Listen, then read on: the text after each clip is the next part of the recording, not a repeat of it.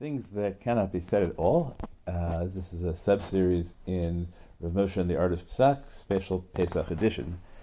Our base text is Igros Moshe Orechaim Chelik Dalad Simon Sadi Chet, which is undated. Uh, however, it describes itself um, as a reprint of an article that Rav Moshe wrote in the Sefer Yovel of Apardes, which he had, um, and that he had responded to um, comments and criticisms on this in Erechaim Chelik Aleph Simon Kuf Dalid. Uh, if we look at Erechaim Chelik Aleph Simon Kuf Dalid, we'll discover that that is dated in 5711, um, that is around 1951, and therefore I think we can assume that this Tshuva is written no later than uh, 1950 and possibly earlier. Um, it's possibly because of its origin, it's written uh, more more lumdishly and linearly than many of Rav Moshe's Truvot. Uh, we're going to present the argument, get to the point where he says Lo nitan le'amer klal, and then make uh, at least one general observation.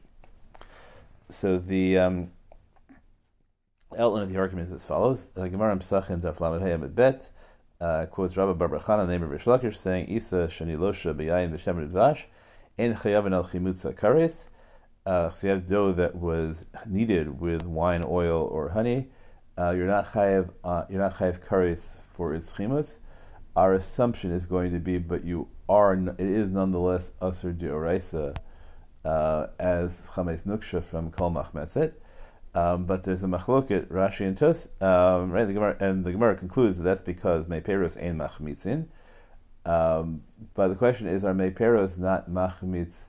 at all, and so meperos by themselves are mutter, and the isser happens only if you integrate them with water, uh, or is it that um, meperos themselves are subject to this isser deraisa of kol machmeset, which is nonetheless not karis of masa?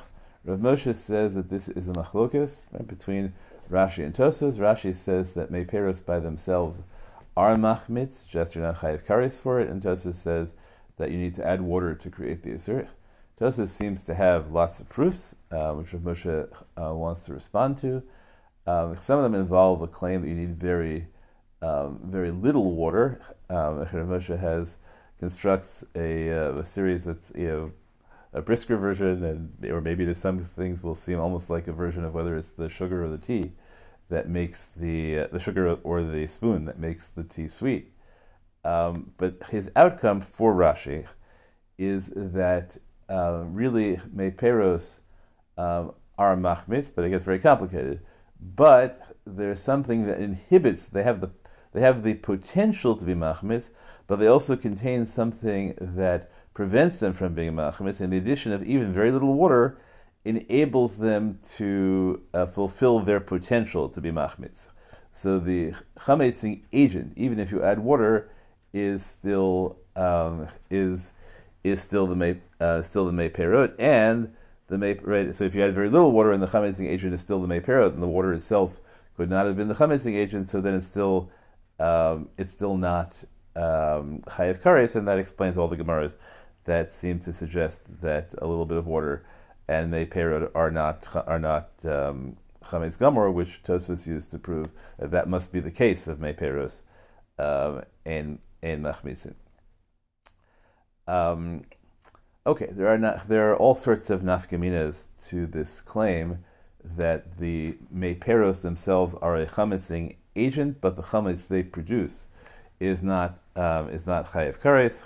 Um, there are other areas where there are prohibitions on chametz that may be different, um, such as uh, krabanos, or there may be prohibitions where it's not centered on achila. Um, so Rav, Rav Moshe develops a uh, has developed a claim that it must be a different kind of chametz that's produced by um, by by fruit juices, which is not the same as the chametz produced by water. And again, that applies even if that so long as the fruit as the fruit juices are the leavening agent, uh, even if water is present as well. If the water is not present in sufficient amounts to cause fermentation or to cause chametzing, uh, it's only, but you only need a very little water, according to Rav Moshe, to remove the inhibition on Meperos being uh, being machmitz. Uh, now he quotes Yerushalmi that appears in both Truma and Shabbos uh, regarding the case of a tapuach dropped into a batter, which then uh, is chametz.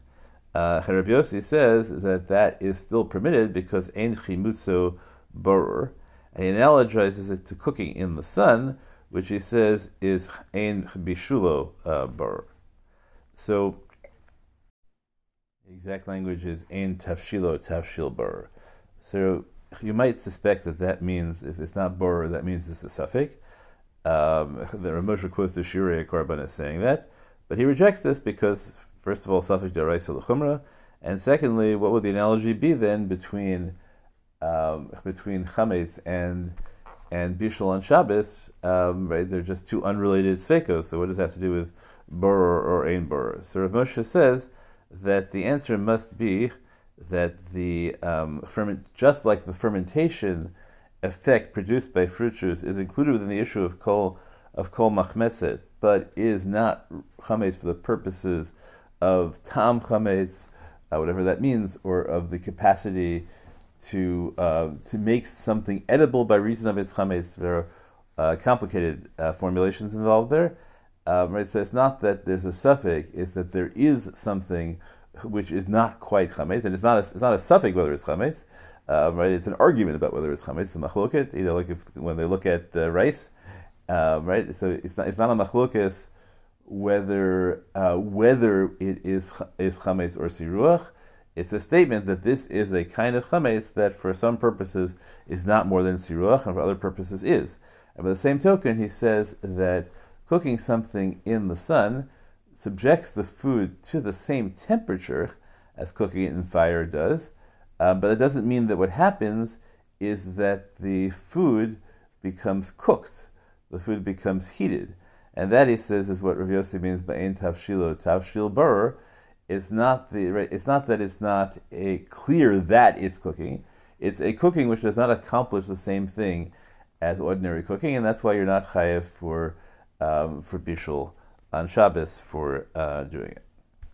Rav Moshe uses the line "Lo nitan klal" about the psak that this is a safek, right? Um, I am Shirei Korban Shabbos Per Gimel Halchu Gimel Shetiris Kushis Harash the Rabbi Yossi Sover Shemei Peres Ein Machmisin V'Tiritzo Ein Okum. But his, his answer is meaningless.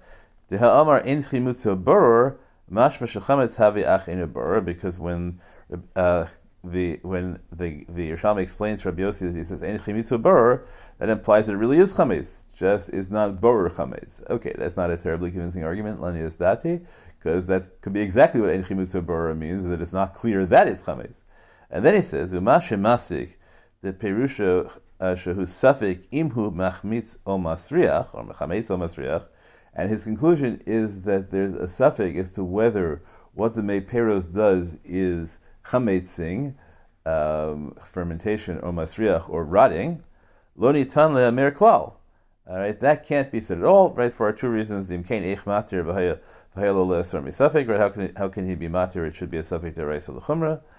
Um, right, and he says you could conceivably answer that maybe he holds that there's a safek whether it's even chametz uh, nuksha, and he thinks the chametz nuksha is only drabanan, not for kol machmeses. Um, but he says no, that's wrong entirely because there's no analogy drawn between.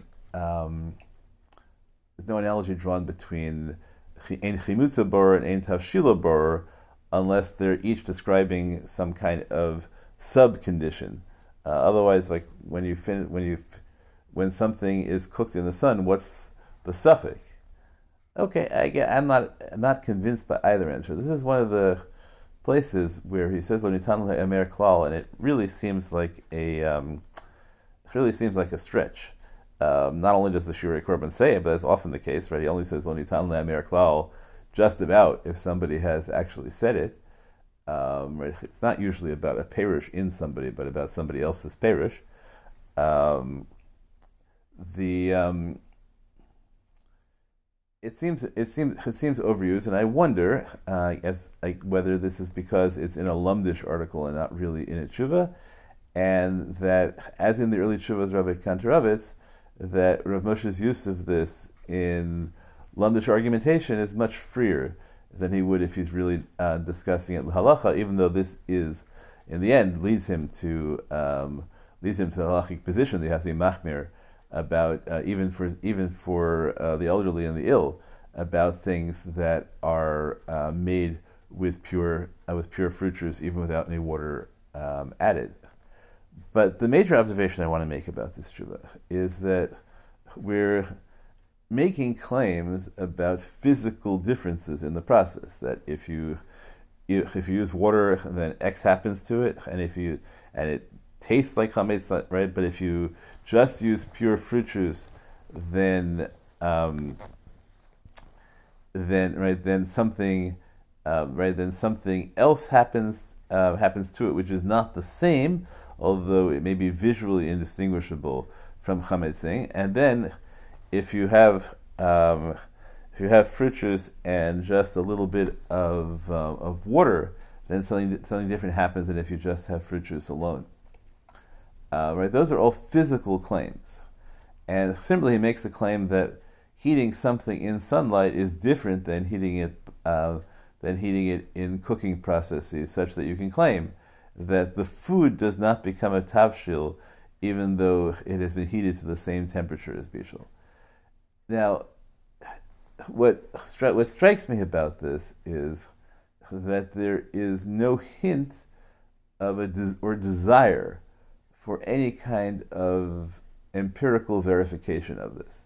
Now you can say, as we already have in the Gemara about rice, that um, that again these are visually indistinguishable. There's no experiment you could run, but visually indistinguishable is not the same as chemically indistinguishable.